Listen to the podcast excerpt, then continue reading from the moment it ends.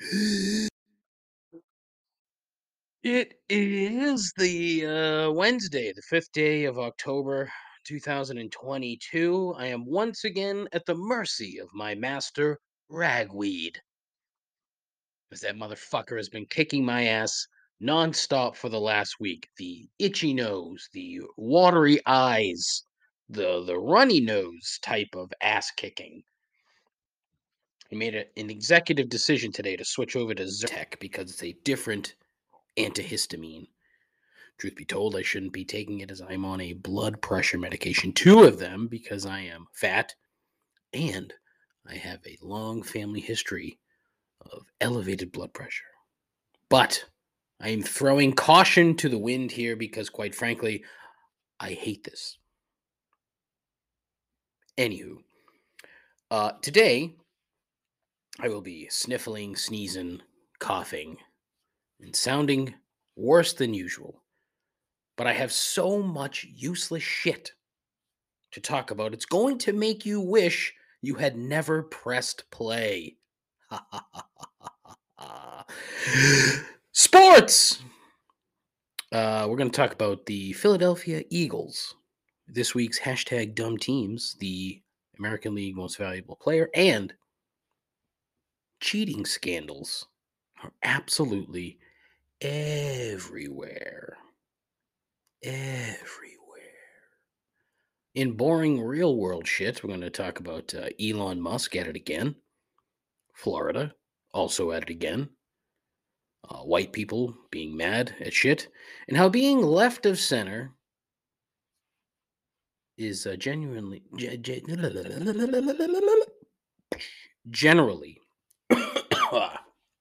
infuriating. So infuriating, in fact, that I'm coughing into a microphone for a show that no one listens to. Actually, two. As an aside, last week at the end of the show, I said that I would offer up a Venmo prize to anybody who shared with me the secret code word, which was almond. Almond.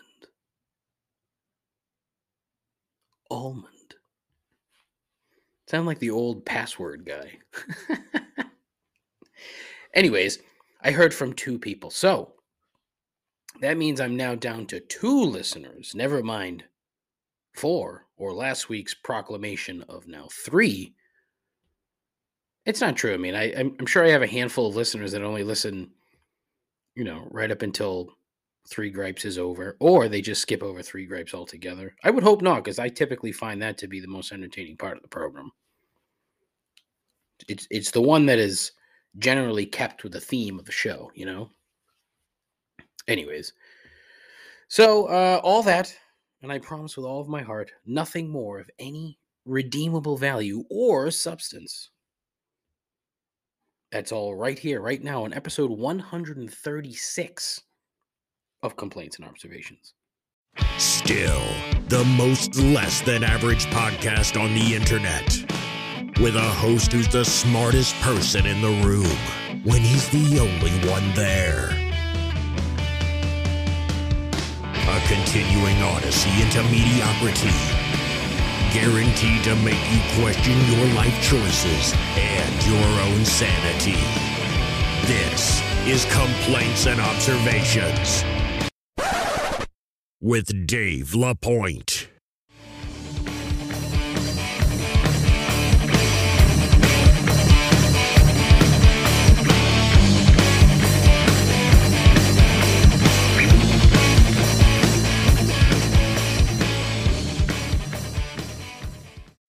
Who the hell is Dave LaPointe?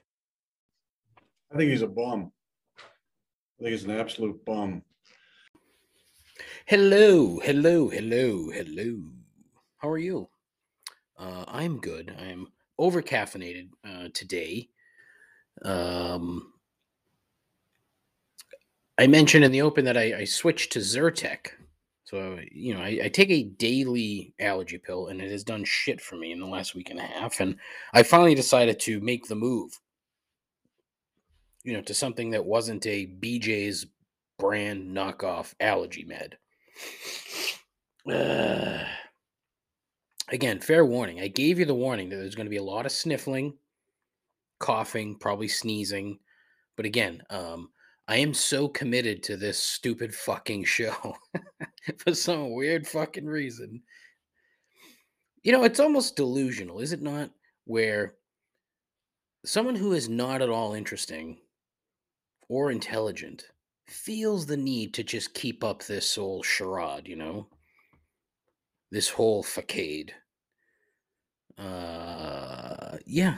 And it's funny because I spent last week a few days just kind of, sending off emails or Twitter DMs to try to get a guest on the show to kind of go out with a bang, because I am definitely starting a new job next week. So I don't really know what the schedule is going to be for the program. It might change back to Thursdays. I'm not sure. Or maybe even Fridays. Actually, it might have to change to Fridays, huh? Fuck. I didn't even think of that. Shit. Yeah, I might have to do that. And then, fourth quarter is going to be kind of touch and go for me. It could be, occasional drops on the site, or it could be nothing. I don't really know. Not 100% sure. Still up in the air. I'll give you more details on what the job actually entails once I have all of the details. I probably won't say where I work, just because of the, I don't know. We'll see. I haven't. The only, the last place I worked at, I didn't say. The place before that, I didn't say. I think I'll keep up that theme. There's no need to drag them into this shit. I don't want that association to mar, any potential success that the company may have. But yeah, I don't know. Where was I? Totally forgot what I was talking about. But that kind of goes on what I was saying. So I got a DM on Twitter the other day from somebody, like a podcast company or something along those lines, most likely a scam of some kind. But it was either an actual person on the other end of the conversation or a wonderfully made Twitter bot, because, the conversation was flowing. It was going back and forth quickly. It wasn't like long delays or anything like that. It wasn't like when you're talking when you shit talk Xfinity, they're like, oh, send us a DM. And then it's ... Jim. So you send it to Jim, and then you get, your DM conversation is answered by 15 different people. It's very frustrating. Anyways. So the conversation I'm having, this person on the other end of the DM said, wow, I mean, you have 135 episodes of your show. I'm like, well, it's probably, close to like 30, actually, 144, something like that. If you count all the not an episode, which I think there's 7. So that's 142. Sorry. So this is officially episode 136, but all told, I mean, the initial pilot that I had, or trailer or whatever the fuck it was called, which I should probably redo. I should probably do that again, because it was kind of meh. But, the conversation flowed, and I was like, oh, have you ever thought about doing this? Have you ever thought about doing that? But the best part is, like, what's your show about? And I had to kind of think about it for a second. I think it's not really about anything. And then I went through a whole litany of shit that I talk about, and there's no niche. And that's the problem with the program, is that there's nothing to grasp hold of, right? So basically, the conversation ended when they're like, oh, have you ever thought about, narrowing down your niche? I'm like, oh, of course, but I have the attention span of a fucking gnat. So it's like, I can't. Focus is not my thing at all. So there's no way I could create. I could probably do multiple podcasts, but I could never just do one podcast focusing on one thing. I couldn't do it. It wouldn't last long. And I think that's the problem with most podcasts, is that you're so focused on one subject that eventually you get bored with that topic, which is why these things don't go on for very long. So the fact that I've managed to talk into a microphone now going on 2+ years about literally nothing is quite remarkable. And I think that the Twitter bot that I was talking to understood that, yet was not willing to offer anything in terms of whatever it was they were offering. Other than me, hey, do you want to buy this, program like how to podcast? I'm like, oh, geez, that's tempting. I could use that, how to podcast, right? I mean, you know what the show is about. If you do, you should let me know. You should tell me, because I'm curious. I'm curious what other people think the show is about. Because, I mean, I can tell them the show's about nothing, and then they automatically assume that it's like a Seinfeld ripoff, and it's really not at all, because, one, I'm not funny. Two, it's really about nothing. I mean, Seinfeld was about Seinfeld and his three friends and the various adventures that they found themselves in. That's what the show was about. It wasn't a show about nothing. That's not true. Same with George's fake show, Jerry, that he said was a show about nothing. And then he said, it's this. And it's just him and Jerry sitting at the coffee shop. I don't know where I'm going with any of this, to be perfectly honest with you. Because like I said, there's a ton of shit to talk about. Where do I start? Oof, boy, I don't even know. I'll start with a shout out to the Tightass Joints. They're a band, allegedly. I'm not sure. Never heard their music. But that's a dynamite name. And I'm thrilled. Heather, who's a friend of the show, constant complainer. Appreciated Heather, as always. Apparently, she's a member of the Tightass Joints. When you hear the name Tightass Joints, what do you think? Funk? Like a funk fusion? How about like a yacht funk band? Ooh. That's exactly what it is. I don't even know if that's what it is or if it's a real band. But it should be funk yacht rock fusion.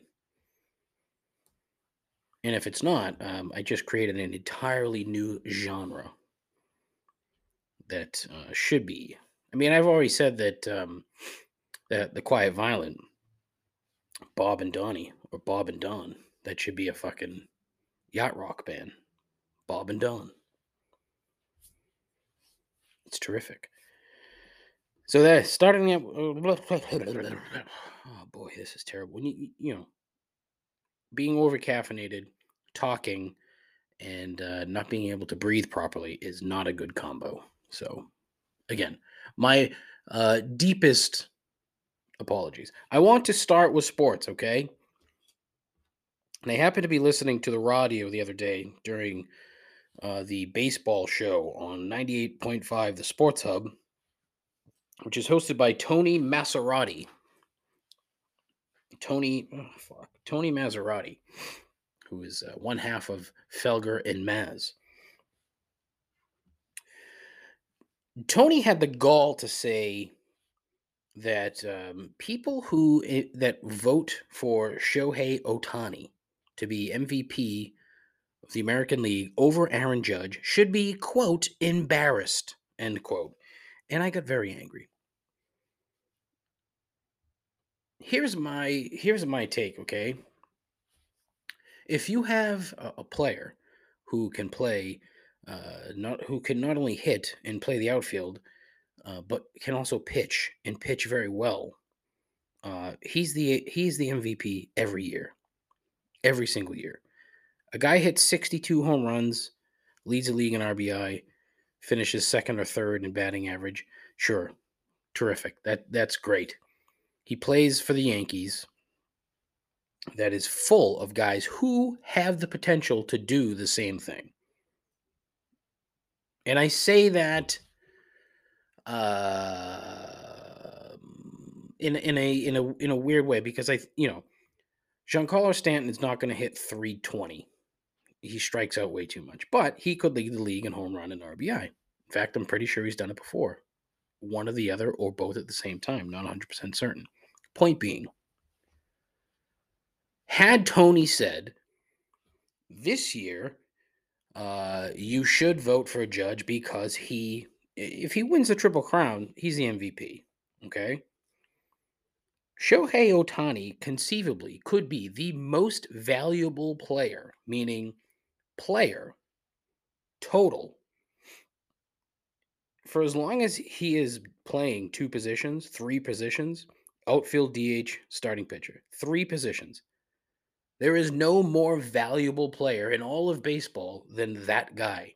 He is a fucking unicorn, an absolute out-and-out unicorn. Does not exist. Doesn't exist.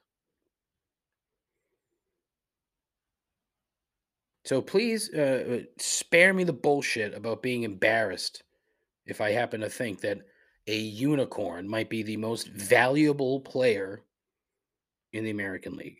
Just because you got a fucking hard-on for the Yankees and a hard-on for home runs, congratulations. What do you, I mean, you take Aaron Judge off that team, they're still a playoff team. They're still a playoff team. Would they win the division? Maybe not. But they're still a playoff team. They're not the fucking Red Sox, who stink, and I can't wait for this season to be over. Advanced warning. Next year, hammer the under again, because they're going to stink again. I'm looking forward to cashing in my under bet. Thank you. That's it. Just a little, you know, that fucking drove me batty. You know, batty. The other thing I needed to touch on was the Philadelphia Eagles. The 4-0 Philadelphia Eagles. This has really very little to do with the actual football team this year, because they're pretty good. And I would venture a guess that I was all over Jalen Hurts 2 years ago. I may have to dig into the old archives of the program to say that I thought that the Patriots should have taken Jalen Hurts 2 years ago or 3 years ago, whenever it was, whenever the draft was. Or maybe we weren't even on the air at the time. We weren't on the air. Pretentious fuck. I've been a Jalen Hurts guy since his days at Alabama, which was 4 years ago, whatever. And he transferred. It's fucked up. Anyway, did you know that there is a statue in front of, Lincoln Financial Field in Philadelphia, of Doug Peterson and Nick Foles? Did you know that? And apparently they've immortalized the Philly special play that they ran in the Super Bowl. Am I the only one who thinks that's kind of fucking weird? You won a Super Bowl, and you built a statue for this play. I mean, it kind of goes to show you what it's like to be a sports fan in a city that is not Boston. And here's the thing, okay? I need to preface that by saying this is not to imply that, you know, Boston is the greatest sports city in the world or any of that bullshit, right? It's just that facts are facts. We did a lot of winning around here. I say we because obviously I had a lot to do with it over a course of 2 decades, right? And so the idea of immortalizing two people who are no longer with your organization, however many years later. In fact, Doug Peterson came in there last week with a completely different team. He shows up with the fucking Jags. Nick Foles, I think, has played for like 3 teams. I don't even know if he's still playing anymore. But it's weird that they win a Super Bowl and build a statue.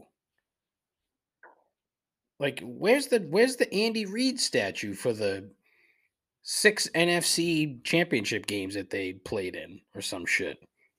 Like, is that next? Is that coming? Boy, that's something. Like, around here, there's no statues for any of the recent, and there'll be a Tom Brady statue in Gillette. That's coming. But it'll be post-divorce. I'm sorry. Shout out to the divorce attorneys for both Tom Brady and Gisele Bundchen. How do you pronounce her last fucking name? Bunchen? I don't think it's Bunchen. That's way too anglicized, if you ask me. Give me the proper Brazilian Portuguese pronunciation. I just don't know what it is. Shout out to them because they're going to make a lot of fucking money. Yeah. And, yeah, very curious to see how that plays out. You know, quite frankly, it's not really, I hate to sort of deviate here, but it doesn't surprise me. People that are super famous, for whatever reason, they can't fucking stay together. And if you look at it, look at all the couples that are famous, quote unquote. I'm using the finger quotes here. Hollywood actress couples or whatever that have been together for such a long time. They're unicorns as well. They are the Shohei Ohtanis of famous marriages. Back to Philly. So these weirdos, Philadelphia is full of savages. They're I don't want to call them terrible people because I don't think they are. They're just savages. Like they're crazy people. Most of them, not all, most of them are crazy. So it's funny to see that they've built a statue. I'm going to I have to see this with my own eyes. I will at some point, but I need to see it so that I can know that it's true.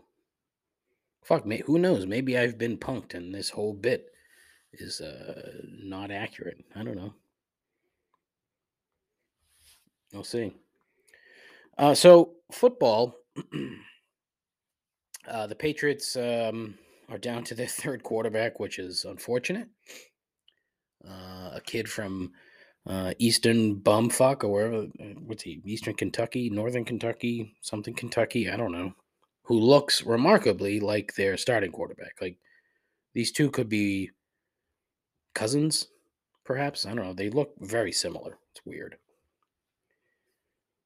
But, you know, they didn't really do much with Zappy last week against Green Bay. I'm guessing it's going to be different this week because Detroit comes to town and their defense blows. Their defense blows.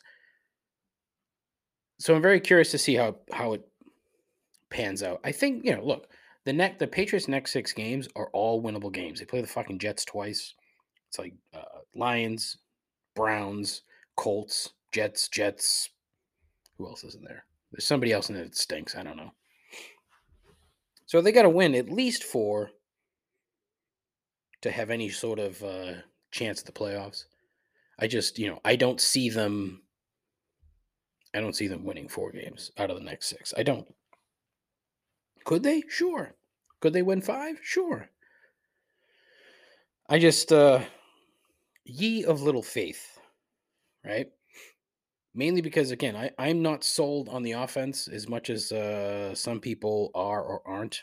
You know, a lot of people aren't, but some people are. Some people keep saying, and I've heard, I think it was Chris Sims, is like, oh, this offense is not as bad as it looks. They just keep turning the ball over. Well, Chris, that's kind of part of the deal. You can't do that. And they didn't last week because they dumbed it down to a Mac Jones rookie year level so that Zappy could run the offense and not fuck up. And he almost did, let's be fair. But I can't, you know, fuck. This kid had no practice time. You know, came in and did a commendable job, even though that touchdown pass he threw should not have counted because the play clock was 2 seconds after it. Like, literally, the thing flipped from 0 to 40. And they still hadn't snapped the ball. Hello. So that was not good. But curious to see how they play this weekend. So fingers crossed. Week 5, #dumbteams. This week I have two. One, the Minnesota Vikings. They are dumb. And sadly, I did not take notes as to why they're dumb. They won the game. Barely against a depleted New Orleans Saints club in old London town at Tottenham Hotspur Stadium. Fuck Spurs for life. But a very interesting final as they had to drive down the field and get the game-winning field goal.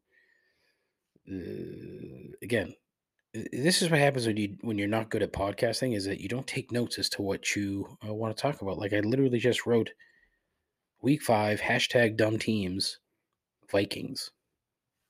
At least with the next one, the Ravens, I put Baltimore has trailed for a grand total of 14 seconds all season and are still 2-2. That just screams dumb. Part of the dumb, I remember this one perfectly. Part of the dumb, the reason for the Ravens being one of the #dumb teams is that they had the ball 4.5 minutes to go. 4.5 minutes to go. It's 4th down, deep in their opponent's territory, and I can't remember who they lost to. Again, #dumb host. But they get down, and John Harbaugh, who he gets this tag of being a good coach, right? He's won 1 Super Bowl. 1. And he does shit like this regularly, where instead of just taking the points, right? Take the points. Your defense stinks, and that's a big thing, especially this year. Actually, going back to last year, coaches who know that their defenses are bad go for it on 4th down an awful lot. Last year it was the San Diego Superchargers, whatever they're called now. That coach, what's his name? Staley. He went for it like fucking 6 times a game. Last week in Detroit, Dan Campbell went for it literally 6 times on 4th down because they know full well if you give the ball back to the opponent, they're going to score. The defense stinks. So in this case, John Harbaugh kind of knew that, but it's a tie game with 4.5 minutes to go. You take the fucking points. Take the points. And what happens? Your defense actually kind of holds a little bit. Granted, the team they played, they had to drive down the field with 4.5 to go. Who'd they lose to? Fucking Buffalo. See? Fucking Buffalo.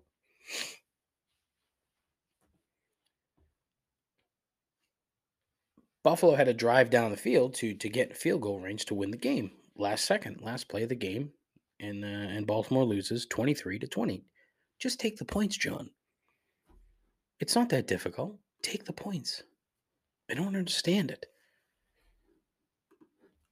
Coaches in the NFL love to overthink fucking everything. Seriously. It's one of these things where they all love to try to be, they want to be known as smart coaches, right? So instead of doing the obvious, they try to fucking overthink everything and do things weird and different. It doesn't work. Most of the time. Sometimes it does. But when your defense stinks, and you know it, you try to go for it on 4th down, and instead of taking the fucking guaranteed 3 points. You have the best kicker in the league. Take the fucking 3 points, John. We're not impressed. At all. With you or your team. #dumb teams.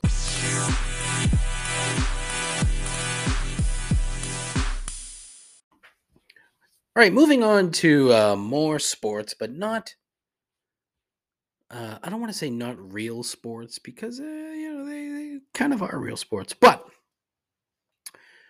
it's been all the rage of late for cheating scandals to become big in these tertiary type sports. I had mentioned a couple weeks ago now the chess cheating scandal where Hans Niemann, which is the name of a villain in a Bond film, Hans Niemann, is a 19-year-old kid, a grand master of chess, was alleged by another grandmaster, Magnus Carlsen, of cheating at the Sinkfield Cup in St. Louis early last month, and the allegation is that he had anal beads in his, I guess, anus to assist him in cheating. Now, this thing has just, it's exploded.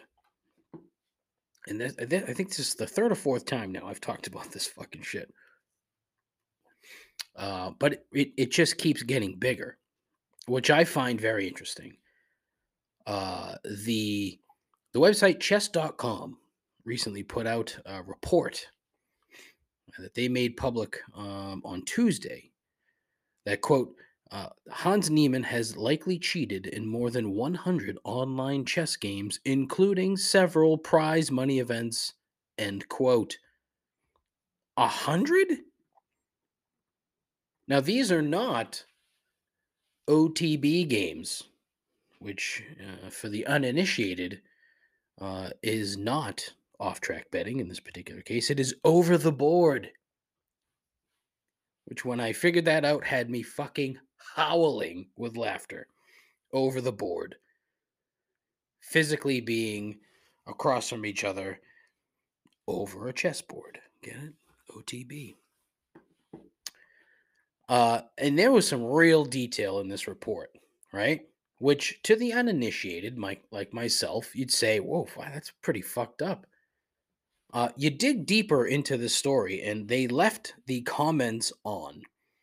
So you can see all the comments. Now, you want to talk about a very interesting comment section?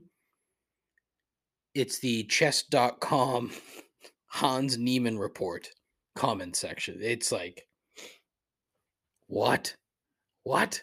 It's a language that I can't understand, first and foremost, because so many of these comments are using lingo, shorthand, and there's a ton. I mean, there's a lot of fucking comments here. I mean, you're talking multiple pages over the course of the last day plus.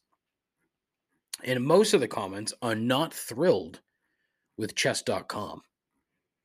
Not thrilled at all. Even though, you know, it has legitimate research done here. Online games in which Niemann likely cheated. Number of matches in an event and the number of matches that he cheated in. I mean, some basically are saying that he cheated in every single match that he played at a particular event, which is fucking wild. That's like, it's like Barry Bonds level cheating. It's a timely reference, huh? You like that? I know you do. But it is fucked up. Like this thing is crazy. They've brought in, this is my favorite part of the entire article, right? Is that it mentions that they brought in a gentleman by the name, of Ken Regan, who is, quote, an independent expert in the field of cheat detection in chess, end quote.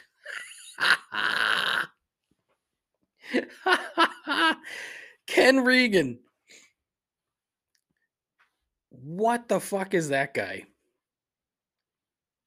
Man, oh man. You know, it kind of goes back to what I said earlier about this show not having a niche. You want to talk about a niche? Ken Regan? He has it fucking on lock. Ken, what are you into? Chess.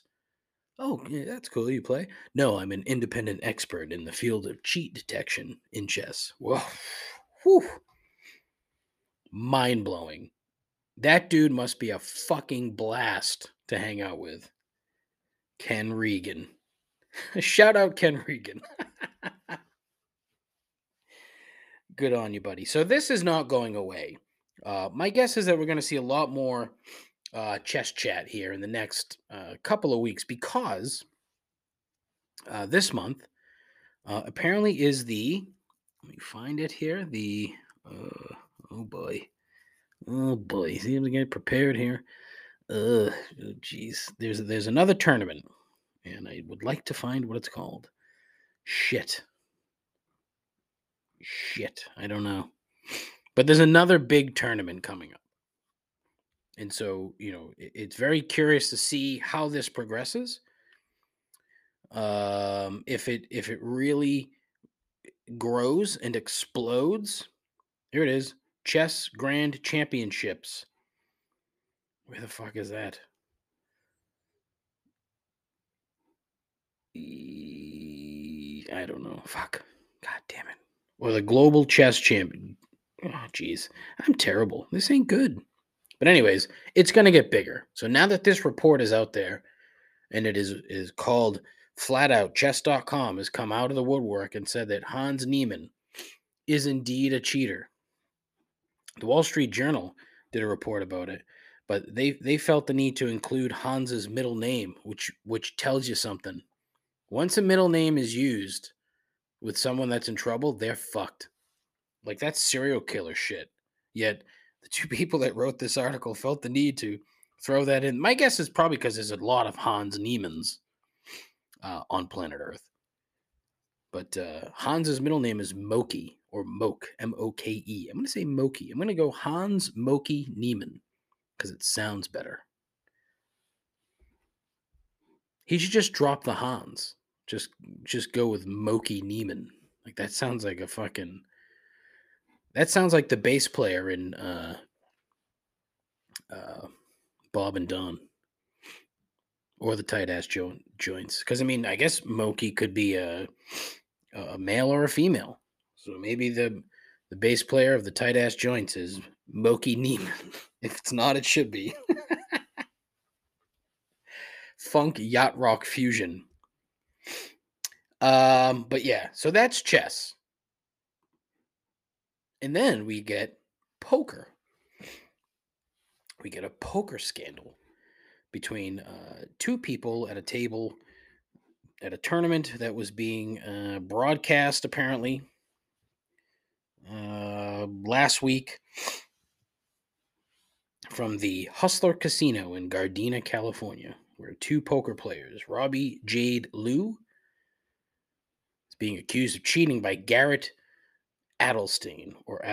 I apologize, Garrett. I know you're listening. I apologize for mispronouncing your name.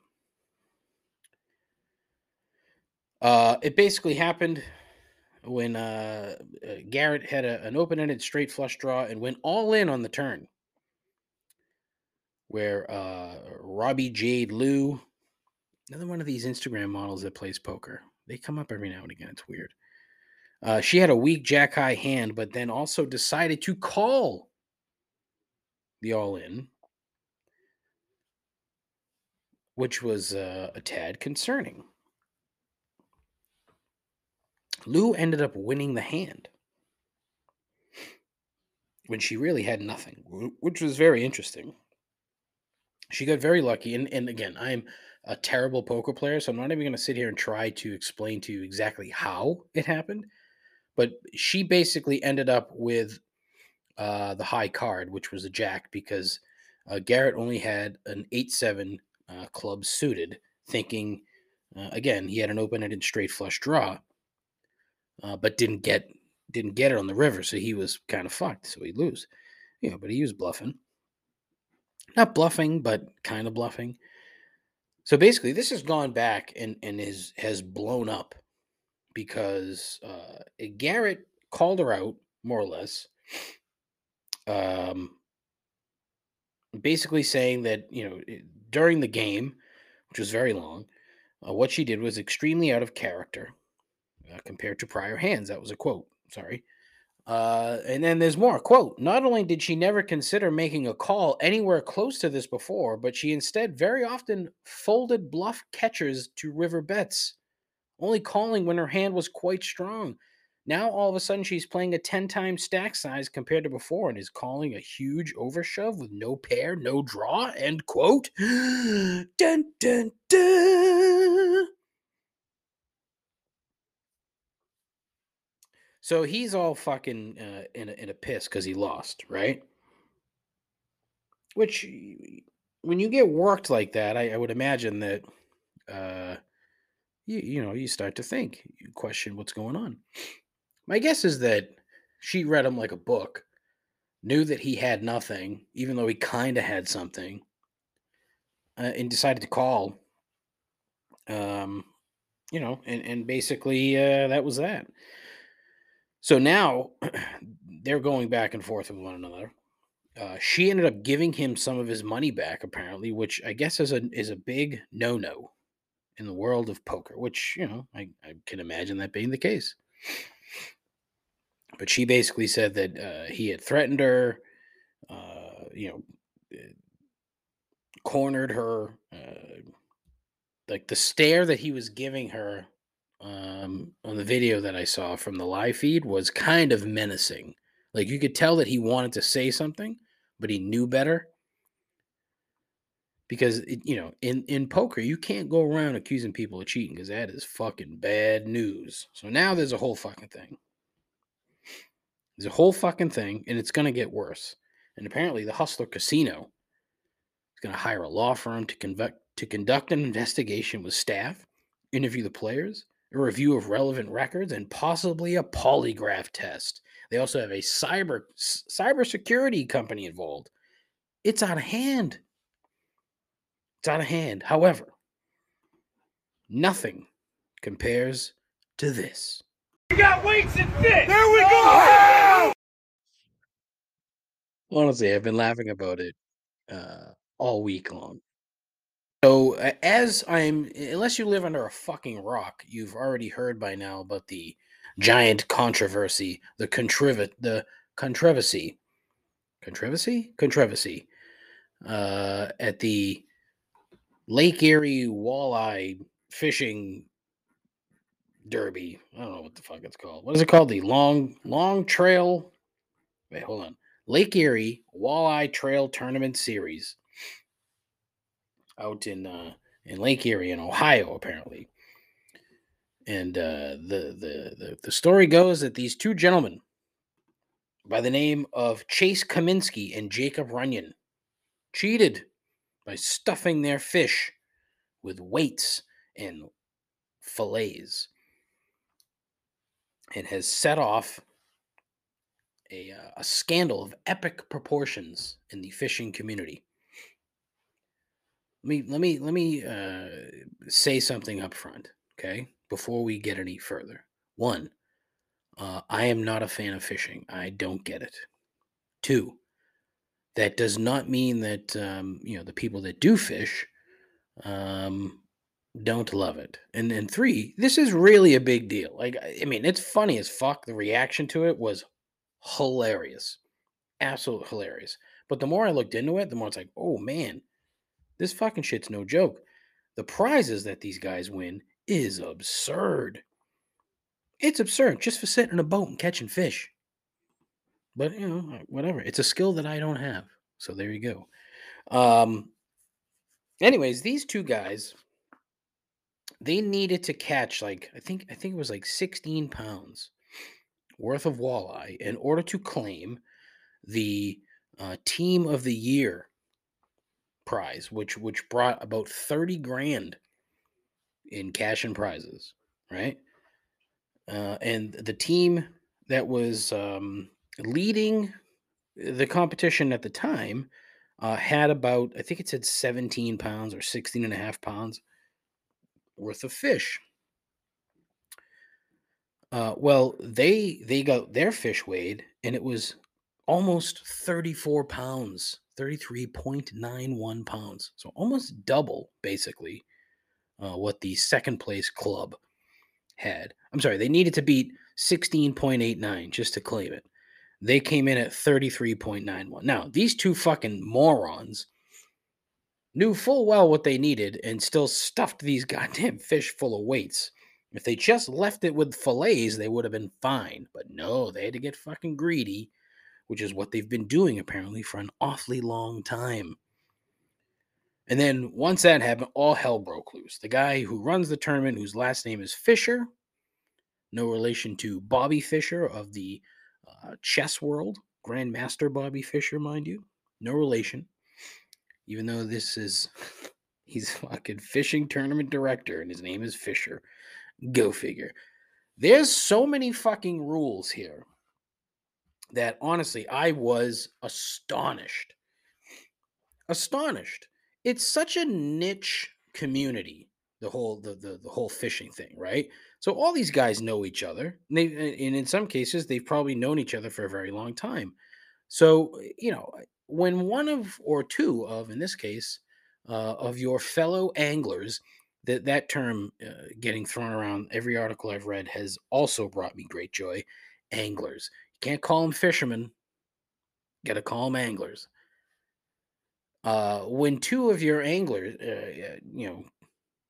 fellow anglers break rank and start cheating, that fucks up everybody. And when you watch the video, and I'm guessing you've already watched it, you can hear it in their voices. You can hear how fucking mad they are, and rightfully so. These dudes, the amount of money that they fucking probably stole, estimates include roughly $400,000 coming into last weekend's event. $400,000 for the year in winnings and endorsements, prizes, boats. It's fucking crazy. And to the uninitiated, it's fucking hilarious. You read it, you start like, ha, ha, ha. But then, like I said, once you dig deeper into this thing, it is fucking crazy. So there's a tournament called the Fall Brawl, which I wonder if it's registered, because I'm pretty sure WCW had an event called Fall Brawl. But there's the Fall Brawl and the Walleye Slam. They're not Southern. It's just, whatever. But last year's Fall Brawl, there were over 10,000 entries, 10,000 anglers. The Walleye Slam had 7,300 entries. First prize is a Warrior fishing boat worth $150,000. That's fucking crazy. The crazy part is, right? These fucking guys. It's so serious, right? That there's a mandatory polygraph test for the winner. So they fucking strap the guys that win into the chair and give them a lie detector test. And then there's random polygraph tests for other competitors. So there's random testing and testing for the winners. Apparently, at last year's Fall Brawl, at last year's Walleye Slam. Nope, scratch that. At last year's Fall Brawl, Runyon and Comiskey, one of them was disqualified and lost out on the prize of a $125,000 Ranger boat because of a failed polygraph. And then Runyon was in the middle of litigation against Fall Brawl, attempting to win back both his money and his reputation, when all of a sudden was found out he stuffed the fucking fish with weights. How stupid do you have to be? Think about the stupidity involved here, right? This guy is in the middle of fucking suing somebody for saying that he cheated, and what does he do? He fucking cheats. If he just let it go, he probably still would have won. Just fucking put your goddamn hook in the water, throw a little worm on there, catch your walleyes. Boy, it is fucking crazy. It's hilarious and it's crazy. And I guess this Bobby Fisher guy or Chris Fisher, who runs these tournaments, had heard some whispers about these two guys. And, it's crazy. He fucking grabs one of the fish and it weighs 8 pounds. And he's like, there's no way, man. I'd have pit in my stomach. And he cuts it open and a fucking weight comes out. Imagine that. Imagine that. Oh, sports are fucking funny, huh? Especially when they're weird sports, like people sitting in a boat catching fish. Jimmy Houston style. Jimmy Houston. ESPN Outdoors with Jimmy Houston. Now, this is already getting fucking long, huh? Jesus Christ. That's what I get for 2 fucking cold brews before noon. And whatever was in that fucking whatever the fucking name of the goddamn Zyrtec. Woo. Yikes. Okay. All right. Anyways. So I'll try to be quick because there's a handful of things that I wanted to get to quickly that probably won't be too quick. I mentioned Elon Musk, okay? As of today, he's going through with apparently buying Twitter now. And I'm certain that it'll still be a cesspool once that actually happens. Because as I said multiple times, Twitter is a cesspool. I enjoy it, but it's still a cesspool. But it'll be far less fun, I would also guess, once people bail out. And that people will as if leaving Twitter is somehow it was going to be a political statement because they don't like Diet Lex Luthor. If you're looking for an alternative, though, look no further than Mastodon. I have no idea what it is or what's going on there, but you can follow @ComplaintsPod on Mastodon. And no, it's not the occasionally cool stoner metal band, but an open source social media platform. And again, I have no idea what's going on. What I do know is that Elon is apparently going to buy Twitter for an ungodly amount of money, which still I cannot figure out. I don't see what the point of it is other than him just being, fuck you, I have a ton of money and I'm going to buy this, like $54 a share or something. I wish I had some fucking Twitter stock. Jesus. But it's fucking stupid. And then he goes on, he's going to, tweet out his peace proposal between the Ukraine and Russia, basically saying that the Ukraine should just fucking give up. It's like, what? How is that a peace proposal when, they're a sovereign country? Russia invaded them for no fucking reason. Fuck you. Like, stop thinking you're smart just because you're smart. It's dumb. It's really fucking dumb. Also dumb. Lizzo apparently was playing a flute at a show last week that belonged to James Madison, who was president of this country at one point. And it was a crystal flute that apparently is held, I want to say the National Archives. I think it's the National Archives. Not 100% sure. But it's the largest flute collection in the world, and it is in a museum somewhere within Washington, D.C. I'm not, again, 100% sure, whatever. A lot of white people got mad. Why is she playing that flute? Why is anyone playing that flute? Blah, blah, blah, blah, blah. Anytime someone black does fucking anything, white people get mad. So you wonder why there's problems in this country, because if you're not white, if you're not literally white, you can't fucking do anything without people getting pissed off about it. Case in point, again, The Little Mermaid. They're rebooting The Little Mermaid. Why? I don't know. But apparently now Ariel is black, and people are getting all fucking bent out of shape about that. Why do you care?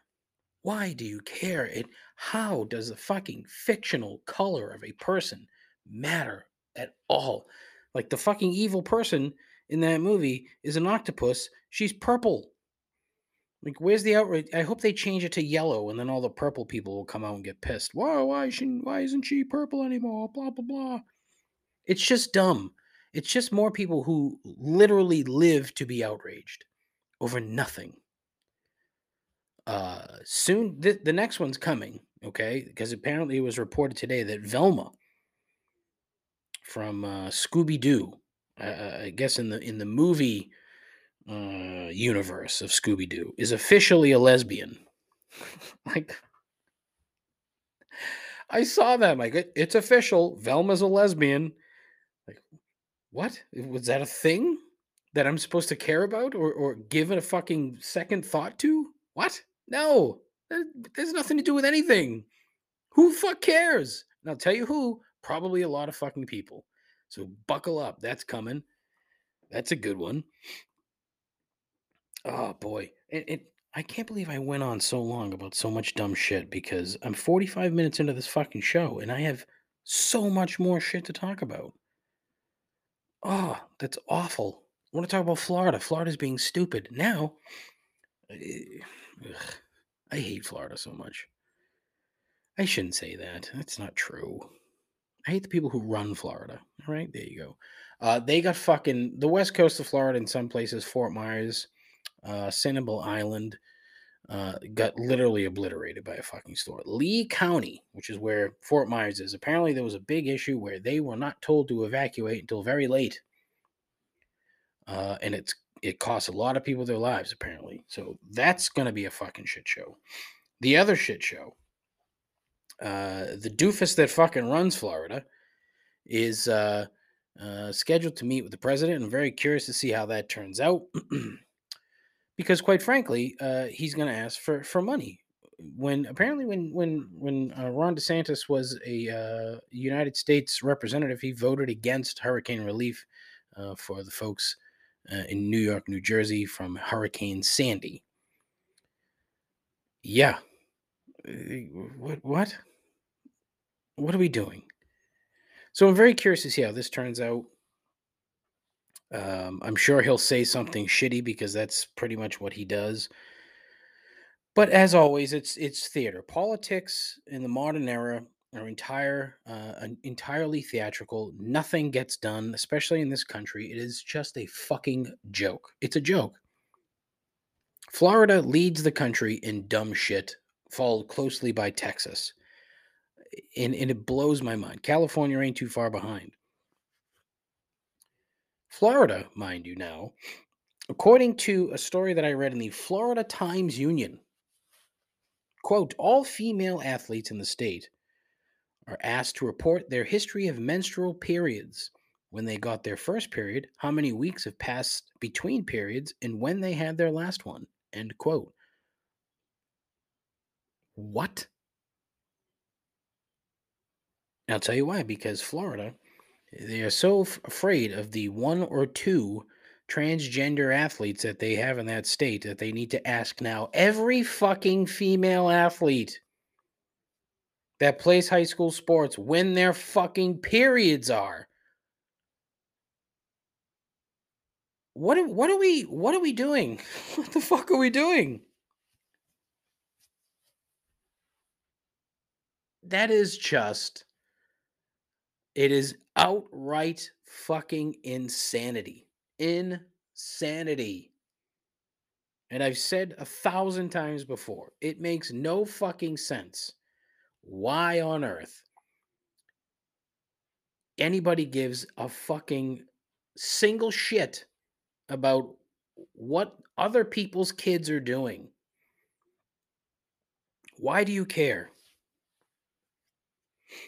You want to fucking try to blow up children's hospitals because you think they're going in and, you know, fucking with kids' genders for some reason. It has nothing to do with you. It's not your business. No one's telling you how to raise your kids. Why do you have to fucking do that for somebody else's? Why do you care? Like, just fucking stop. It has nothing to do with you. Oh my God, it's so fucking stupid. The country is getting dumber and dumber and dumber. And I can't, it's one of these things where when is it going to stop? At one point, does it stop being stupid, right? And you got to hear from one side, right? The left are always the ones who are going to blame the right for everything, whereas the right just creates boogeymen. That's what the right does. They create boogeymen for people to get afraid of shit. There is a guy running for governor of Minnesota who feels the need to say that or to assume or to make shit up, saying that kids in schools are asking for litter boxes because they identify as furries. It's not true. It's never been true, but it's one of these fucking lies that is so prevalent on the internet that people fucking lap it up and believe it when it is so unbearably stupid. It is so fucking stupid. And the part about being, like I mentioned in the beginning of the show, how being left center is occasionally infuriating, it's because there's no one coming out and just calling these people fucking morons. Everything is couched. You got to be careful. You can't offend them, even though these people are legitimately fucking pieces of shit. Like, stop fucking tiptoeing around shit. Use your words. If you curse at them, maybe it'll help. Like, that... Oh, God. Like, this Herschel Walker thing is fucking stupid. You're going to have a debate between Senator Warnock and Herschel Walker. And Herschel Walker has, like, 3 functioning brain cells. Apparently, he's just has basically lied about just about everything. His fucking son, his own son, came out and basically called his father a liar.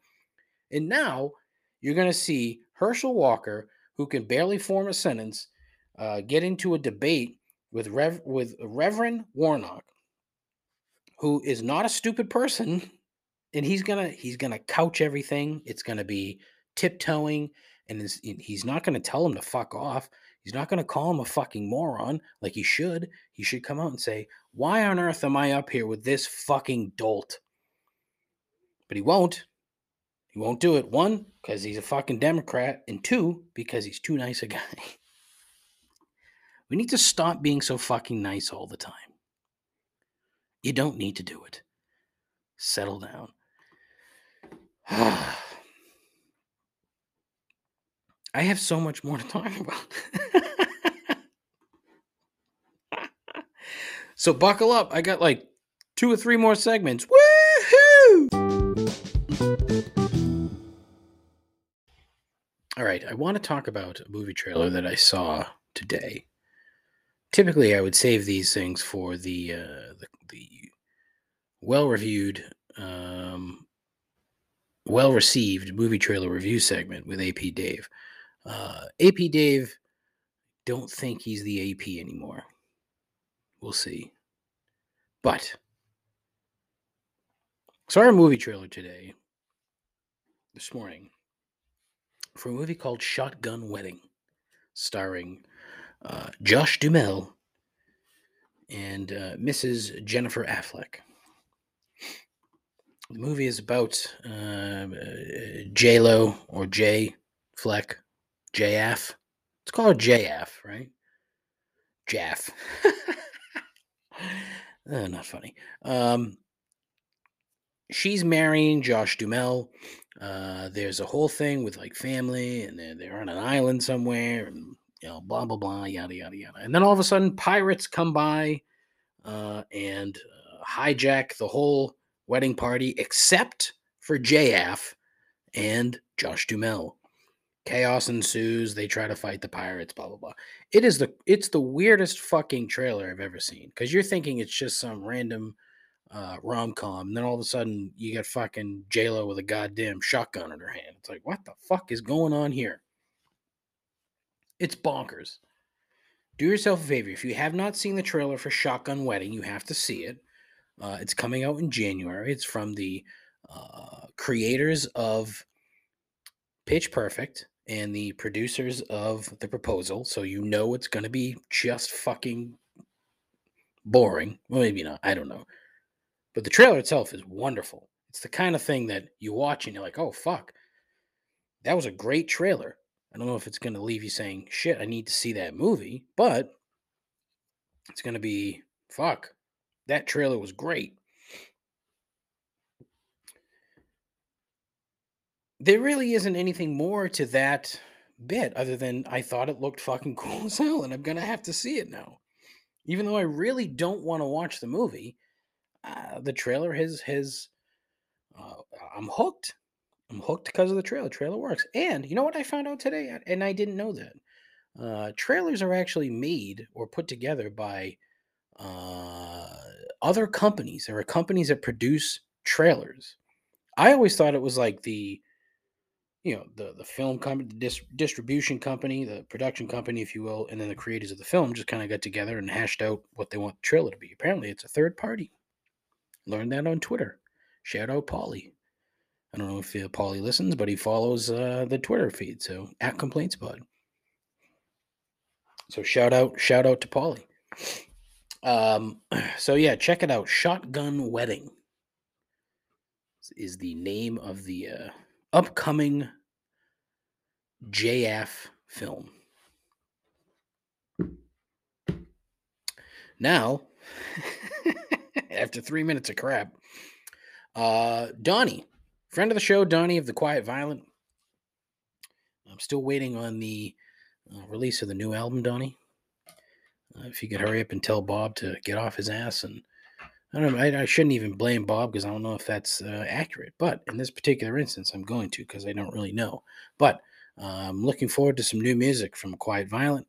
The Quiet Violent. Blah, blah, blah, blah, blah. But in the meantime, here's Donnie with a dynamite voicemail. Hey, Dave. Donnie calling in. Wanted to talk about something that I experienced over the weekend, where I went to a show, and then after the show, I promised a friend that we could go out to a bar afterwards, even though I typically like to call it a night after that. Anyways, we get to this bar. It's called Lucky's. Never been before, but the thing is when we started rolling up, there was a line there, and I mean, I understand this happens, like from a capacity perspective, but like I just can't understand why anyone would want to wait in line to get into an establishment. Like so much that like while we were in line, like I couldn't deal with it. I just had to like keep complaining the whole time. Like, I feel fucking foolish waiting in line to get into this place. I have no idea. Like, what is so special about this place that we have to wait now? I was pissed. I hate this shit, and I'm just never doing it again. Wasn't even worth it. Anyways, wanted to hear your take on that. See you later, and ta-ta. Kudos, Donnie. Thank you, as always, for lending content to the program. It's greatly appreciated. Your support as well, greatly appreciated. In this particular instance, it's also appreciated. I do have a couple of things, okay? One, you get to a certain age and you stop wanting to wait in line for pretty much anything. And I would imagine that the tolerance goes down even more when you're going into a bar, right? Now, Boston is not as... trying to think of the right term here. There used to be a lot more bars in town than there are now. And look, I haven't really spent a ton of time in various establishments across the city in over 2 years plus 2.5 years now was the last time I worked in town. And so, I'm not intimately familiar with the the ins and outs of the bar scene anymore because I haven't been a part of it. So I am familiar with Lucky's, if it's the Lucky's that I'm thinking of, Lucky's Lounge in the Seaport, which is what I'm thinking it is. And it's a, from what I can tell, it looks like a cool spot, right? Do I know if that's the case? I don't really know. Would I wait in line? No. So you're 1,000% right to not want to deal with that shit. There's so many other, there's a ton of other bars that you could have gone to. And it just kind of looking at, the Google Maps of this particular place. And if it's the place that I'm thinking, I'm seeing at least 3 other bars. Like if it's the Lucky's Lounge in the Seaport, like Trillium is right down the street. I would have gone to Trillium. You could have gone to King's. You could have been like, all right, fuck this. I'm not waiting in line for this shit. I would have said to your friend, hey, buddy, hey, pal, what the fuck are we doing waiting in line? Look, unless there was a reason to be in there, unless the place is crawling with ladies, or I don't know your friend, and maybe your friend likes guys. If the place is crawling with guys, who knows? But there has to be a reason. You have to give me a valid reason to wait in line to get into a bar. There's no other way around it. I mean, I would have turned around the minute I saw the line. I would have been like, fuck, what the hell is this shit? Are they giving beer away?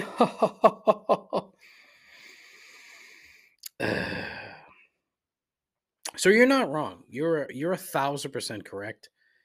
Again, I understand, as you mentioned, the capacity thing and this, that, and the other. So I understand there being someone at the door kind of letting people in and out and whatnot.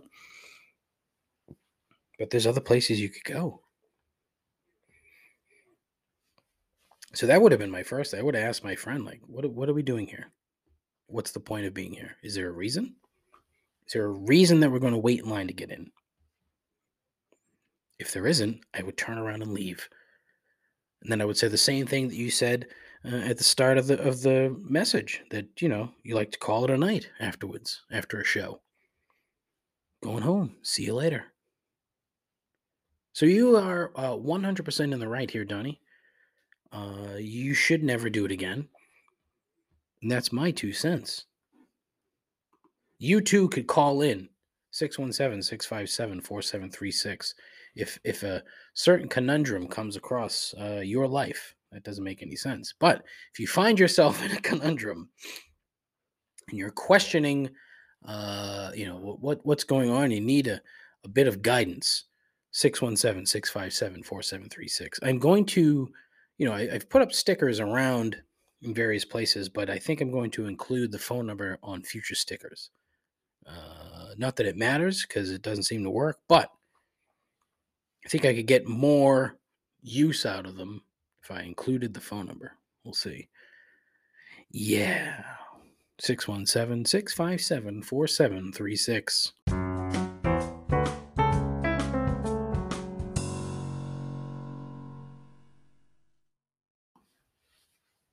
All right, it is Wednesday. It is time for everyone's favorite part of the show, the end, and three gripes. Gripe number one, charities.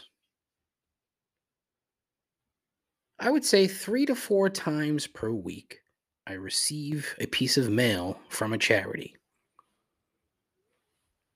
I would say half of those include, multiple sheets of paper, and then multiple address labels.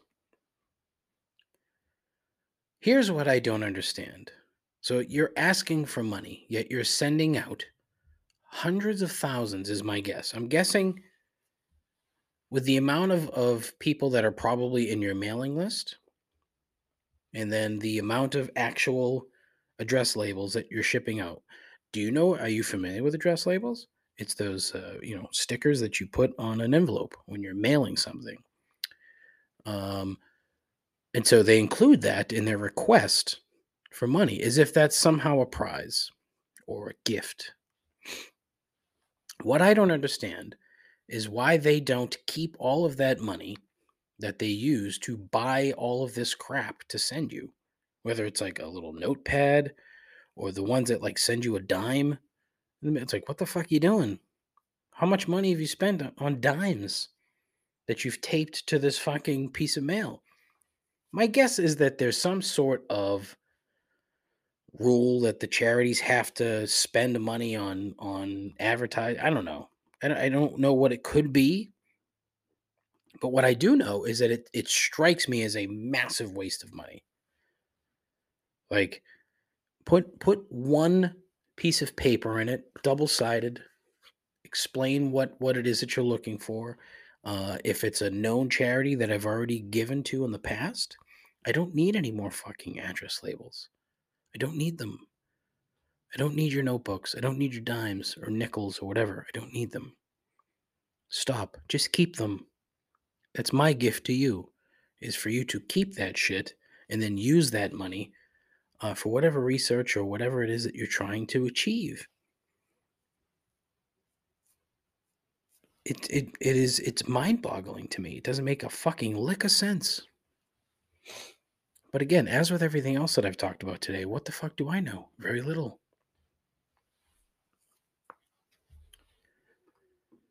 Not to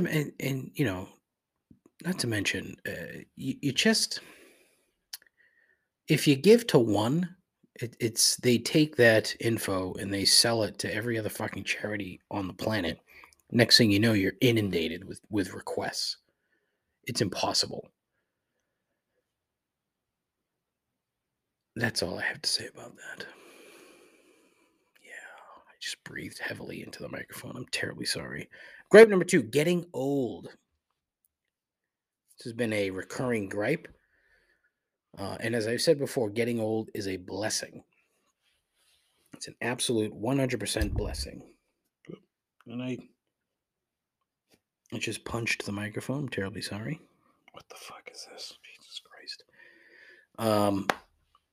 But at what point, at what age, do you start seeing people that die in their 60s and think, oh, that's too young?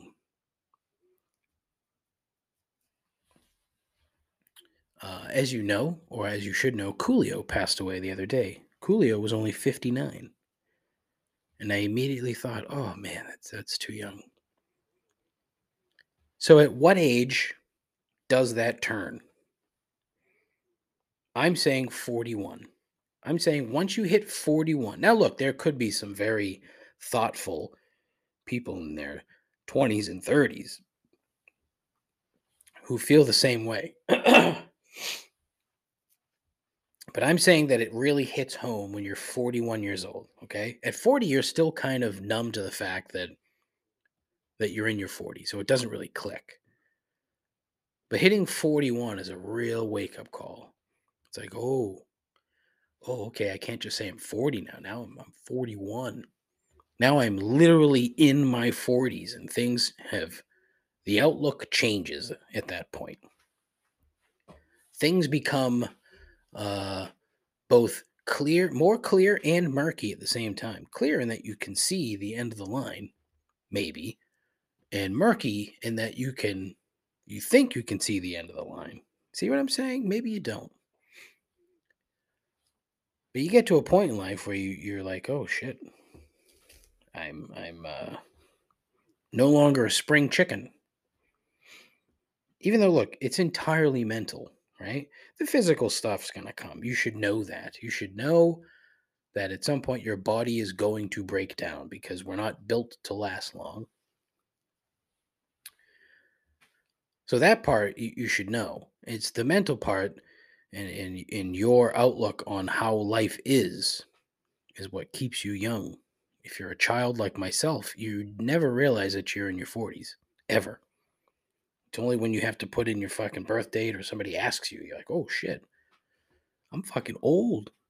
I'm old as fucking dirt. Not really. Dirt is quite old. So, yeah, I'm just kind of curious. It's one of those things like, you know, at what age do you start to question your mortality, I guess? Maybe that's another way. That's a much deeper question, right? At what age do you begin questioning your own mortality? Oof. I didn't like that one. That one's a lot more serious. Anyways, change of topic. So, gripe number 3, dreams. I have never really been a prolific dreamer, okay? And I mean that in two senses. One, in the whole pie in the sky, you know, what's your dream, kid? Kind of a thing. I just don't know. Don't ask me because I have no fucking clue. And I've also never been a prolific dreamer when it comes to literal, you know, REM sleep dreams. However, the last week or so, I have been having like very detailed dreams. And I would love to know why. Is it I wonder if it has something to do with the fact that I'm not eating bread. I'm not eating bread, pizza, chips, cookies. And it's not even like a try to lose weight thing. I'm not doing like keto or anything fucking stupid like that. I'm just trying not to eat that kind of crap anymore. It's because I just eat, especially pizza. Fucking A. I would eat pizza like 3 times a week. Like, what the fuck, Dave? What are you doing? You're getting old. So I've been having some weird-ass fucking dreams. One of them included making pizza, oddly enough. One was like, I was driving a pickup truck similar to the Chevy S10 that I used to drive years ago. I was having an in-depth conversation with someone who was rich or famous. I don't know who it was, but it was at like some sort of gathering, a dinner or a gala or some sort. And sitting in front of this person, you know, was Don Rickles. But this rich person asked me a question. And I specifically remember this person in my dream asking me, why aren't you doing more? That was the question. Now, who knows what the fuck the context was. But that was the question. To which I replied, again, vividly, quote, I'm not sure what you want from me. I'm making fucking pizzas, end quote. And then I got mad and left, and then I looked at Don Rickles and said, Don, you doing a set tonight, Don? He looked at me with that, you know, Don Rickles face. And he said, I don't do sets. You can see him saying it. And then I replied, that's what I like to hear. And I walked away. That was the dream. That was part of the dream that I had. And it's ridiculous. Like I'm having, there's a lot going on in there. And I don't know why. And it's one of these weird things about your brain that you can never figure out. People will try to interpret you. The last thing you should ever do if you have a dream is to Google like dream interpretation, because you're going to get four different answers. You're going to get four different answers about what it is that you just dreamt about. So don't bother. It's like if, you have a stomachache and you start Googling that shit, you're fucking yourself up. Don't do it. But, I don't want to call them frustrating because that's not really it. I just think it's fucking weird. And it's kind of annoying in a way. Right? Also annoying, a podcast that's an hour and a half long. Those are annoying. Thankfully, we're only at an hour and 11 minutes or 21 minutes. So it's a good sign to end the show. This has been a long, rambling mess of a program. And again, I said from the jump, there'll be no, nothing of any redeemable value or substance. And I was 100% correct. Unless you count my #dumbteams stat of the Ravens, only trailing for a grand total of 14 seconds all season. That might have been useful. So, as always, I ask, call in 617-657-4736. Call in, share your complaint. The whole idea is for you to complain, to observe. Check out the Tightass Joints on Instagram.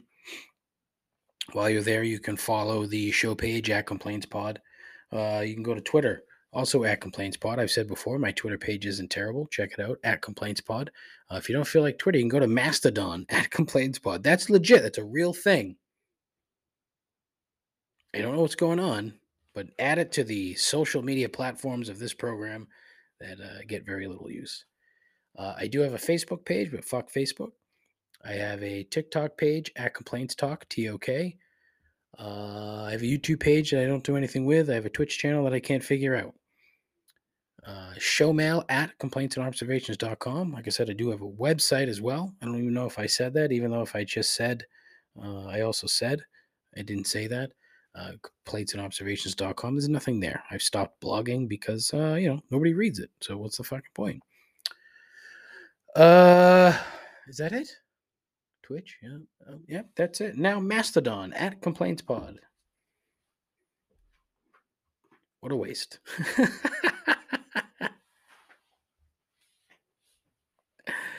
Oh man, it's just fucking terrible. Yeah, so that'll do. Listen, I ask you to tell your friends, but I don't really expect you to because, why would you subject your friends to this crap? Same with your moms. I say tell your moms, but, who knows what happens there. You tell your mom and then they'll listen to it and be like, what the fuck is wrong with you? But, yeah, please take care of yourself. Take care of each other. Godspeed. Ta-ta.